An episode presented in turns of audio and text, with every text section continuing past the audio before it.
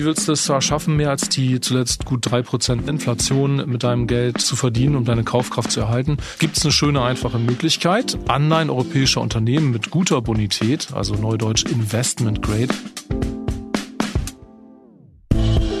Herzlich willkommen zum Manager Magazin Podcast Das Thema. Mein Name ist Sven Klausen und heute treten wir mit einem besonderen Ehrgeiz zur Aufklärung an. Wir wollen Sie heute informieren, worauf Sie in den kommenden Monaten besonders achten müssen, wenn Sie Ihr Geld am Kapitalmarkt anlegen.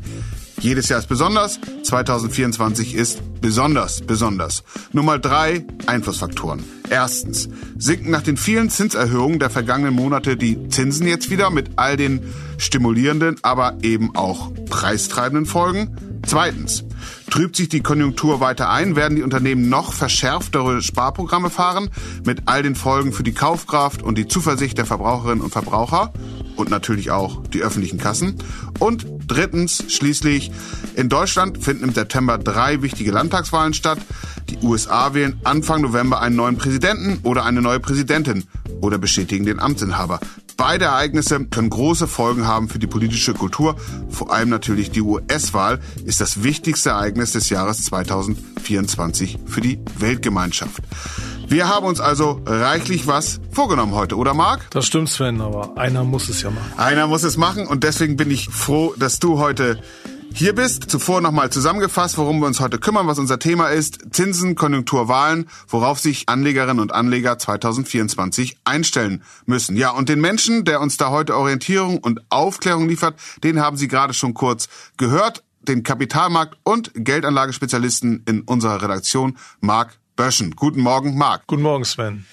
Ja, Marc, ich habe meine Aufzählung, hoffentlich nicht zu länglich, aber es ist halt äh, doch einiges zu sortieren. Also meine Aufzählung habe ich gerade mit den Zinsen begonnen, weil die Zinsentwicklung eben immer das Scharnier ist für die wirtschaftliche Entwicklung. Und ähm, ja, wenn wir die auf die Eurozone schauen, noch fokussierter auf den deutschen Aktienmarkt, dann scheint die Erwartungshaltung der Akteure auf den Kapitalmärkten relativ klar. Es wird eine Zinssenkung kommen im Jahr 2024. Oder wie interpretierst du die, die DAX-Rekorde, die wir vor allen Dingen im Dezember gesehen haben? In der Tat, also es werden sogar sieben Zinssenkungen kommen. Das erwarten die Investoren. So viele Zinssenkungen preist der Futures-Markt ein. Besonders seit der jüngsten Sitzung der US-Notenbank Federal Reserve Mitte Dezember. Vorher waren es immerhin fünf Zinssenkungen, jetzt schon sieben. Fed-Präsident Jerome Powell hatte ja gesagt bei der Pressekonferenz, dass der Rat erstmals auch über Zinssenkungen gesprochen hat. Und äh, damit hat er sich anders positioniert als die Europäische Zentralbank und deren Präsidentin Christine Lagarde. Die sagte ja wenige Tage vor Weihnachten noch, We did not discuss rates, rate cuts at all. Und ja, der DAX ist nach der FED-Sitzung auf ein Rekordhoch gestiegen. Sag mal, Marc, technisch, weil du sagst, die Märkte preisen sieben Zinssenkungen äh, ein. Viele Hörerinnen und Hörer von uns, die lesen das hier und da, aber woran hast du das gesehen, dass die sieben Zinssenkungen einpreisen? Ja, es gibt ja Termingeschäfte, wo du dich auf künftige Zinsentwicklung absichern kannst. Daran kannst du ganz gut lesen, was die Markterwartung ist für die Zinspolitik. Und äh, ja, da gehen die Anleger insgesamt eben von sieben Zinssenkungen aus. Mhm. Was ist denn deine Meinung? Liegen die Anleger richtig, wenn sie so viele Zinssenkungen erwarten für 2024? Das wäre ja nicht nur eine komplette Kehrtwende der US-Notenbank, sondern dann auch nochmal unglaublich schnell den halben Weg zurückgerannt, muss man fast sagen. Da sollten wir uns schon fragen, warum die FED es machen sollte, so rasant die Zinsen derart stark wieder zu senken. Ne? Und wenn man wohl so schaut in die Geschichte der Notenbank, dann haben die meisten mit Zinssenkungen auf irgendwas reagiert. Ne? Auf einen Wirtschaftsabschwung zum Beispiel, auf eine Krise, Instabilität im Finanzsystem, steigende Arbeitslosigkeit.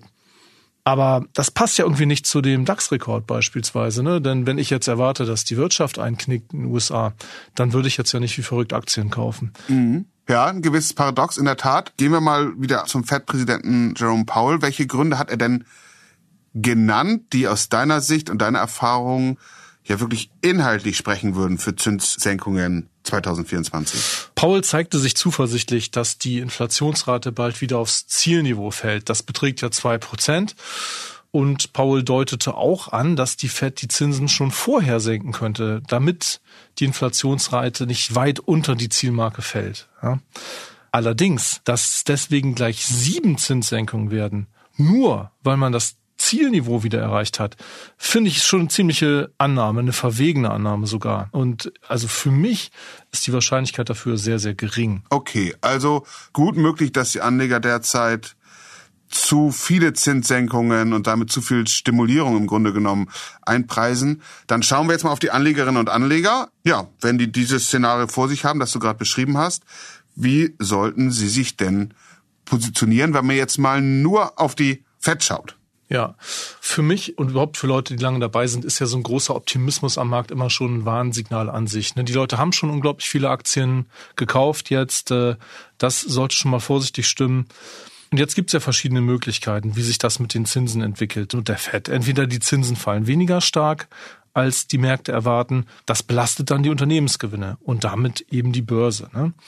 Oder es gibt eben einen Grund für die vielen Senkungen, zum Beispiel eben eine US-Rezession. Das wäre eben auch schlecht für Aktien. Anleger könnten jetzt einfach sagen, wenn es hier große Unsicherheit gibt und das, die Gefahr von Enttäuschung groß ist, weil eben viele Leute so dermaßen optimistisch sind, dann sollte man vielleicht eher Aktien aus der Gesundheitsbranche kaufen oder Konsumgüterhersteller, ne? weil das ist was, das wird in jeder Konjunkturlage gebraucht. Und äh, eine andere Möglichkeit sind ja US-Staatsanleihen mit zehn Jahren Laufzeit. Mehr als vier Prozent Rendite pro Jahr. Ne? Und der Kurs dürfte noch steigen, falls die Leitzinsen weiterfallen. Außerdem gibt es natürlich die Möglichkeit, dass die Fed vielleicht zu früh dran ist mit ihren Zinssenkungen. Vielleicht ja auch, um eine Wiederwahl von Trump zu verhindern. Dass mhm. man nicht will, dass die Wirtschaft abschmiert, was sehr schlecht für Joe Biden wäre. Und dann haben wir vielleicht ein Wiederaufflammen der Inflation und einen wieder stark steigenden Ölpreis. Der Ölpreis ist ja sehr stark gefallen. Also man könnte auch spekulativ auf den Ölpreis setzen oder einen Rohstoffkorb, um hier von solchen Entwicklungen zu profitieren. Und ja, da sind eventuell dann mit Rohstoffinvestments zweistellige Prozentgewinne drin in den kommenden Monaten, sagt der Investmentstratege Jörg Mertin, der ein Schweizer Single Family Office berät. Und ja, für Gold wäre es natürlich auch gut, wenn die Fed die Inflation wieder anheizen würde. Interessant. Gut, verstehe ich, finde ich nachvollziehbar, diese Einflussfaktoren. Sozusagen sehr, sehr geprägt hat, wenn man jetzt auf den Aktienmarkt äh, schaut, äh, auf den US-Aktienmarkt, hat ja eine Gruppe von Unternehmen, die inzwischen als die, die Vereinigten Staaten sind die Heimat des lauten Marketings, die also bezeichnet werden als die Magnificent Seven, also die magischen Sieben. Was äh, verbirgt sich dahinter? Also und was bedeutet der der Kurs der Federal Reserve für deren Kurse? Der Titel ist ja eine Anspielung auf den Film von Akira Kurosawa von 1953, Die glorreichen Sieben, also sieben Samurai, später auch ja. verfilmt mit den glorreichen sieben Cowboys aus dem Western, ja. Die glorreichen sieben sind also Apple, Amazon, Meta, Facebook und Instagram unter anderem dann Microsoft, Alphabet, also die Google-Mutter, Nvidia, der Chiphersteller und Tesla. Und es ist wirklich erstaunlich, wie die mittlerweile den US-Aktienmarkt dominieren. Ja. Der Anteil am Leitindex ist auf 35 Prozent gestiegen, am S&P 500 gerechnet. Und nicht nur den US-Markt dominieren die, sogar beim Weltaktienindex von MSCI haben diese sieben Unternehmen schon 17 Prozent an Gewicht, so viel wie fünf ganze Länder, einschließlich Kanada und Frankreich. Das ist schon enorm. Und bei der Kursentwicklung ist es eigentlich noch spannender. Da hatten wir dieses Jahr zwei US-Börsen, nämlich einmal die glorreichen sieben und dann die mittelmäßigen 493. Die glorreichen sieben, die stiegen 2023 im Schnitt um 70 Prozent. Der S&P 493 hat dagegen nicht mal um 10 Prozent zugelegt weswegen Jens Erhardt, der als Gründer von DJE Kapital ja schon seit 50 Jahren am Finanzmarkt aktiv ist, sagt, wohl noch nie in der US-Aktiengeschichte war ein Börsenaufschwung auf so wenigen Titeln aufgebaut. Wie geht's weiter? Klar, sinkende Zinsen sind gut für Wachstumswerte, auch für die glorreichen Sieben. Das hat der Kursanstieg ja zum Teil auch schon vorweggenommen, diese Erwartung. Sichere Wetten sind es aber nicht. Ne? Also erst 2022 hat ja der Facebook-Mutterkonzern Meta zwei Drittel an Kurswert verloren. Tesla fast so viel.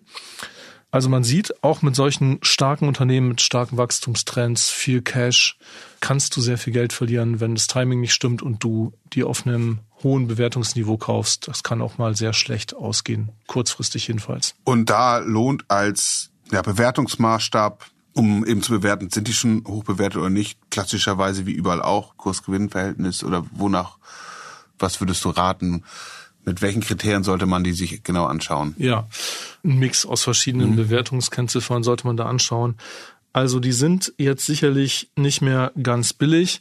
Allerdings ist es jetzt auch nicht so, dass wir hier eine Situation haben wie in der Dotcom-Blase, ne? dass wir hier Unternehmen haben mit wenig oder gar keinem Gewinn, die total überbewertet sind. Nein, sicherlich. Also die sind so bewertet, dass normalerweise jetzt nicht mehr eine riesen Kursexplosion kurzfristig zu erwarten ist, aber es ist auch keine verrückte Bewertung. Mhm.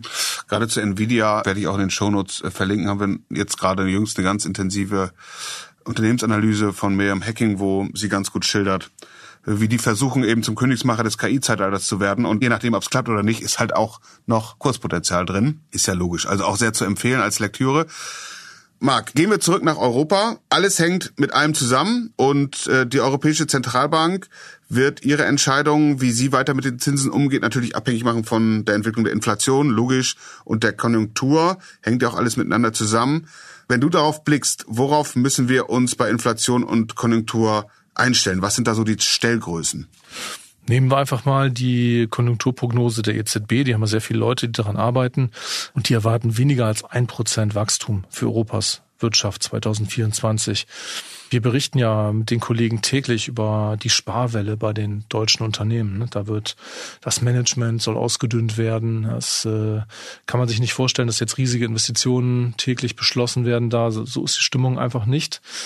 Die Zinserhöhungen kommen eben auch an bei den Unternehmen. Ne? Die Refinanzierungen werden teurer, die spüren das jetzt. Die Anleihen, die laufen ja nicht alle sofort aus, sondern man hat dann ein bisschen Zeit und dann merkt man nach und nach, okay, jetzt steigt, steigen die Zinszahlungen, die wir leisten müssen. Auch bei Leuten, die zum Beispiel Wohnungskredite haben, ne, die refinanzieren müssen, die haben dann, wenn sie einen teureren Kredit kriegen nach zehn Jahren, wenn der alte abläuft, auf einmal weniger Geld, um sich ein Auto zu kaufen oder andere Dinge. Ne?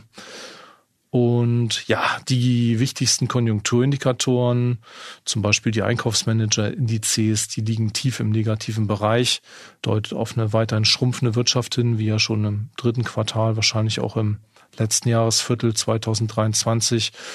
Da hat die Haushaltskrise natürlich auch nicht geholfen, ne? dass sich die Regierung hier wochenlang in so einer Lage dann mit sich selbst beschäftigt im Wesentlichen und dann relativ kurzfristig da noch Sparpläne bekannt gibt bedeutet jetzt eher weniger Unterstützung für die Konjunktur von der Regierung. Ne? Das mhm. ist alles äh, schwächend für die Konjunktur und also inflationsdämpfend. An den Löhnen sieht man es andererseits noch nicht. Und deswegen erwartet ja Frau Lagarde bei der EZB auch, dass der Inflationsdruck vorerst bleibt und dass sie die Zinsen nicht senken kann. Ne? Also in Europa haben wir schlechte Wirtschaftsaussichten und erstmal keine Andeutung von Erleichterung durch die EZB, jedenfalls wenn wir Frau Lagarde da glauben können. Mhm.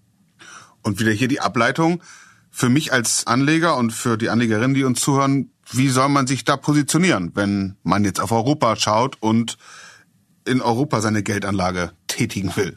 Ja, wie willst du es da schaffen, mehr als die zuletzt gut drei Prozent Inflation mit deinem Geld zu verdienen, um deine Kaufkraft zu erhalten? Gibt es eine schöne, einfache Möglichkeit. Anleihen europäischer Unternehmen mit guter Bonität, also neudeutsch Investment Grade, mhm. die bieten derzeit viereinhalb Prozent Rendite. Kannst du dir sichern mit einem Indexfonds. Das schlägt die Inflation und die Frage ist, ist es nicht erstmal genug? Ja? Wie viel Risiko willst du noch eingehen, zum Beispiel mit Aktien, um mehr zu verdienen als diese viereinhalb Prozent? Die Frage muss sich jetzt jeder stellen. Es gibt eben diese relativ risikoarme Alternative zu Aktien. Mhm. Dazu haben wir auch in letzter Zeit, du und die Kollegen, Analysen und Vorschläge recherchiert, die werde ich dann auch in den Shownotes verlinken. Lass uns diesen wichtigen, ja entscheidenden Themenkomplex Zinsen, Konjunktur abschließen mit einem Akteur, der in den vergangenen Jahren bislang ja höchst selten hier eine Rolle gespielt hat und wenn dann meist in mitleidigem Ton, nur bezogen auf den Kapitalmarkt, ansonsten eine Hochkultur. So, aber jetzt könnte das anders sein. Äh, die Rede ist von Japan, da tut sich was.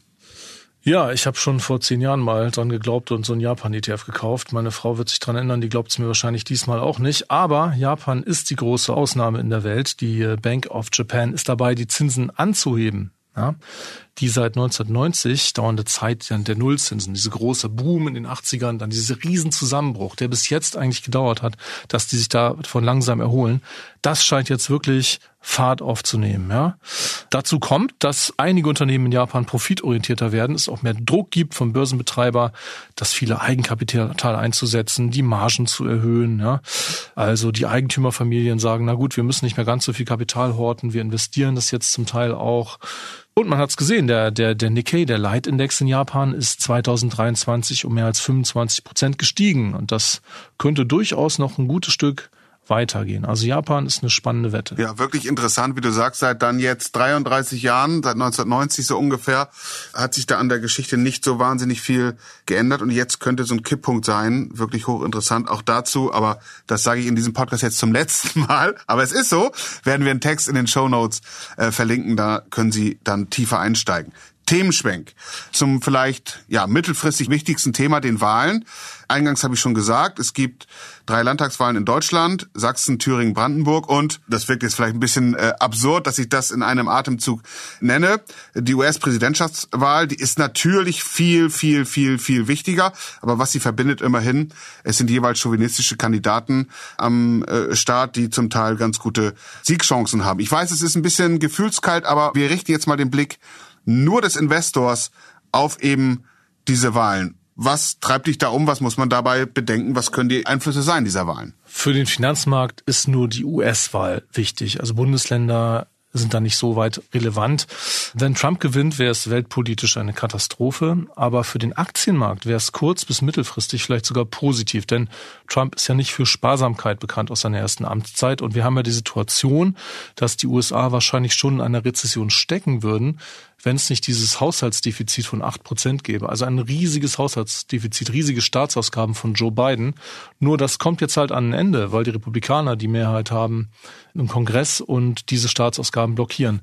Und wenn jemand für weitere Ausgaben sorgen kann, dann vermutlich Trump mit seinem starken Einfluss auf die Republikanische Partei. Und na klar, langfristig, vielleicht in zehn Jahren, ne, dann ist es natürlich die Frage, ob die USA auch Probleme bekommen mit ihrer Schuldentragfähigkeit. ist die Frage, ob das Trump so interessiert, was in zehn Jahren ist, weil dann ist er ja vermutlich nicht mehr Präsident, jedenfalls wenn es nach Recht und Gesetz zugeht. Mhm. Daher dürfte ihn das wenig bekümmern. Mhm. Aber mittelfristig könnte es gut sein, dass es stimulierend wirkt. Ja. Mhm. Marc, du hast eingangs gesagt, ob der Komplexität der Themenlage, einer muss es ja machen. Du hast es ganz wunderbar gemacht. Ich habe wieder viel gelernt heute Morgen. Ganz herzlichen Dank. Danke Sven, hat Spaß gemacht. Das war der Manager Magazin Podcast Das Thema. Wenn Sie noch klüger werden wollen beim Thema Geldanlage und Azure sein wollen bei den weiteren Trends, dann empfehle ich Ihnen ein Abo des Manager Magazins, sei es digital, sei es in Print. Sie finden sämtliche Angebote bei uns in der App und auf der Website. Und äh, natürlich in den Show Notes, wie schon mehrfach besprochen, die Hinweise auf die vertiefende Lektüre. Marc Böschen, Sven Bergmann, Mareike Larissa Heinz und Luca Ziemek, die diese Folge für Sie produziert haben. Und ich, wir bedanken uns sehr herzlich, dass Sie heute unser Gast waren und freuen uns, Sie am kommenden Freitag wieder hier bei uns begrüßen zu dürfen. Bleiben Sie gesund, bleiben Sie optimistisch, machen Sie etwas aus dem Jahr 2024 und beehren Sie uns bald wieder.